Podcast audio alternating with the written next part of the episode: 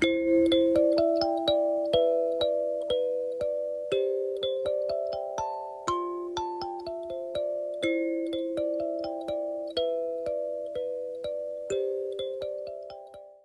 mừng các bạn đã quay trở lại với podcast Words of Love, điểm hẹn tâm tình mỗi chiều thứ sáu của Officers. Đầu tiên vẫn là chuyên mục điểm tin hàng tuần. Vì chuyên mục này, tụi mình viết trước thứ năm, nên nếu chưa cập nhật đầy đủ những thông tin thì mong Offi mình thông cảm nha. Trên Timi hiện tại đã có 3 thông báo mới đến từ team Security về hướng dẫn bảo mật khi sử dụng laptop cho công việc, đặc biệt là dành cho những bạn làm việc trên dự án Orange – và việc cung cấp tài khoản email đuôi official.com cho các partner và các ex-office. Office mình nhanh chóng truy cập Timmy để update đầy đủ ba guideline này nha.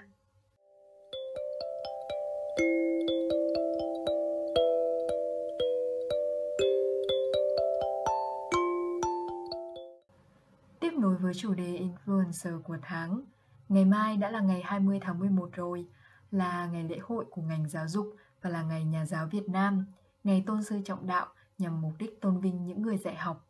Nhân dịp này, Offi cùng tụi mình ôn lại kỷ niệm về những thầy cô, những người mentor đã để lại những dấu ấn khó quên trong đời mình nha. Người ta thường bảo nhất quỷ nhì ma, thứ ba học trò. Những trò nghịch ngợm thời học sinh chắc Offi tụi mình cũng đã trải qua không ít rồi đúng không? Mặc sai đồng phục, quay cóp, cúp học hay cả gan bày trò chọc thầy cô nữa – E là còn nhiều trò vui hơn mà mình chưa nghĩ ra để gọi tên nữa. Sau này ngồi ôn lại kỷ niệm với thầy cô thì thầy vui, nhưng mà ngày đó là trọng tội trong mắt các thầy cô. Không khéo là còn bị mời phụ huynh hoặc là hạ hẹn kiểm như chơi. Hồi đó dù biết là sai đấy, cũng sợ chứ, nhưng mà vẫn cứ làm. Tại vui mà máu liều cũng nhiều nữa. Dù sao thì trẻ không chơi, già hối hận, ngại gì không thử. Mà cứ liều vậy thì đổi lại phần nhiều là được trở thành gương mặt thân quen, người bạn thân thiết của các thầy cô giám thị. Giám thị có mặt ở khắp mọi nơi, lúc thì thoát ẩn thoát hiện, lúc thì rào bước dọc hành lang xem các lớp học, mà nhất là vào giờ ra chơi, toàn ra sân trường đứng quan sát. Một phần là để xem ai có sai phạm gì không, nhưng phần nhiều là để đảm bảo sự an toàn cho học sinh. Có nhóm thì hay giỡn nhau, rượt nhau té ngã, nhóm khác thì không hiếu động kiểu vậy, mà chuyển hẳn sang chơi thể thao mạnh bạo hơn như là bóng rổ hay bóng đá nên có khi gây nguy hiểm cho những người khác. Những lúc ấy thì thầy cô giám thị ra nhắc nhở hoặc là xử lý các tình huống nguy hiểm kịp thời. Đúng là có nhiều thầy cô hơi nghiêm khắc thật đấy, bắt lỗi rất nhiều, nhưng mình biết cũng có nhiều thầy cô bước ra khỏi giờ học là lại hiện nguyên hình đáng yêu, cũng chịu chơi lắm đấy chứ.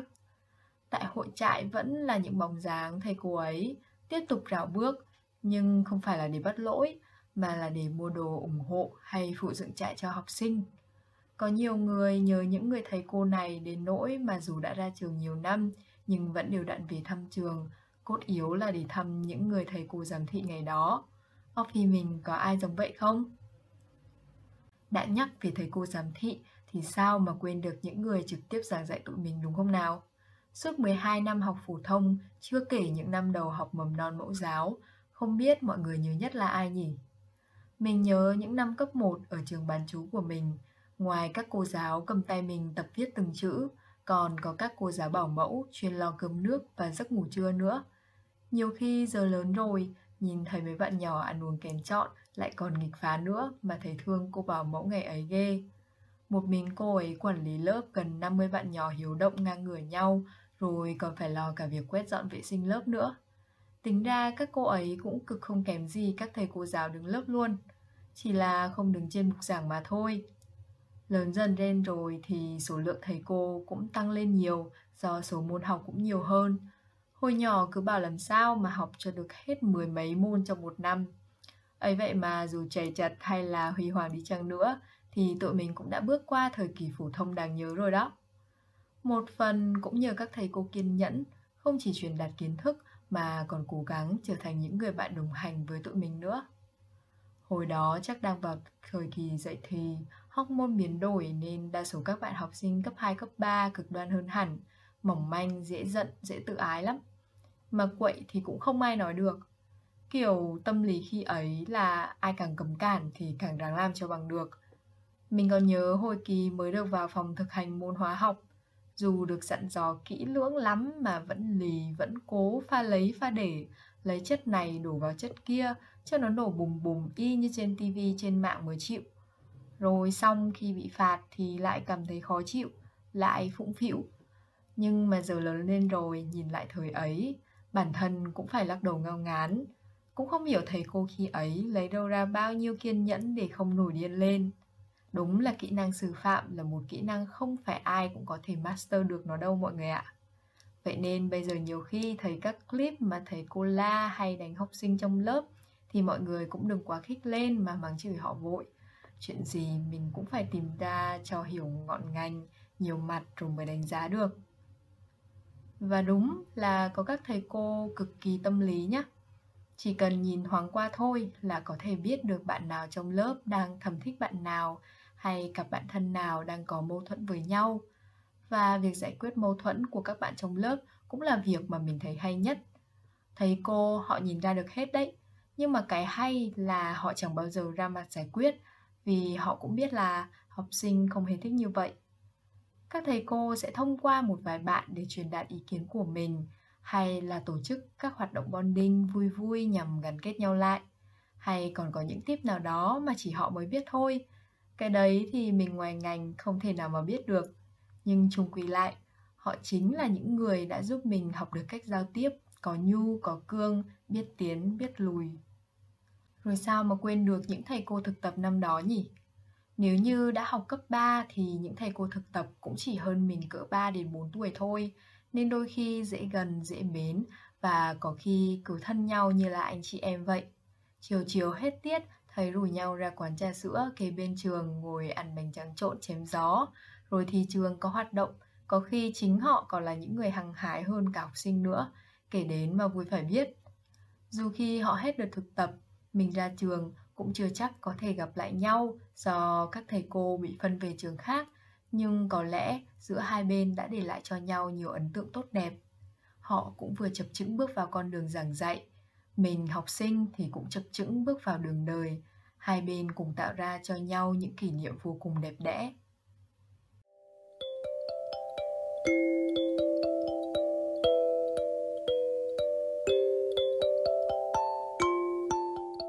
Và tất nhiên không thể nào quên những mentor cực xịn trên con đường sự nghiệp của chúng ta đúng không nào? Người ta thường bảo người mentor đầu tiên khi bạn đi làm quan trọng lắm vì họ sẽ định hình phong cách làm việc và nhiều mindset khác nữa. Bạn và họ cùng hợp cạ sẽ trở thành một cặp bài trùng chiến đấu thằng đó, đảm bảo support nhau mượt mà luôn. Uhm, không biết bạn còn nhớ người mentor đó không? Và có còn giữ liên lạc với họ không?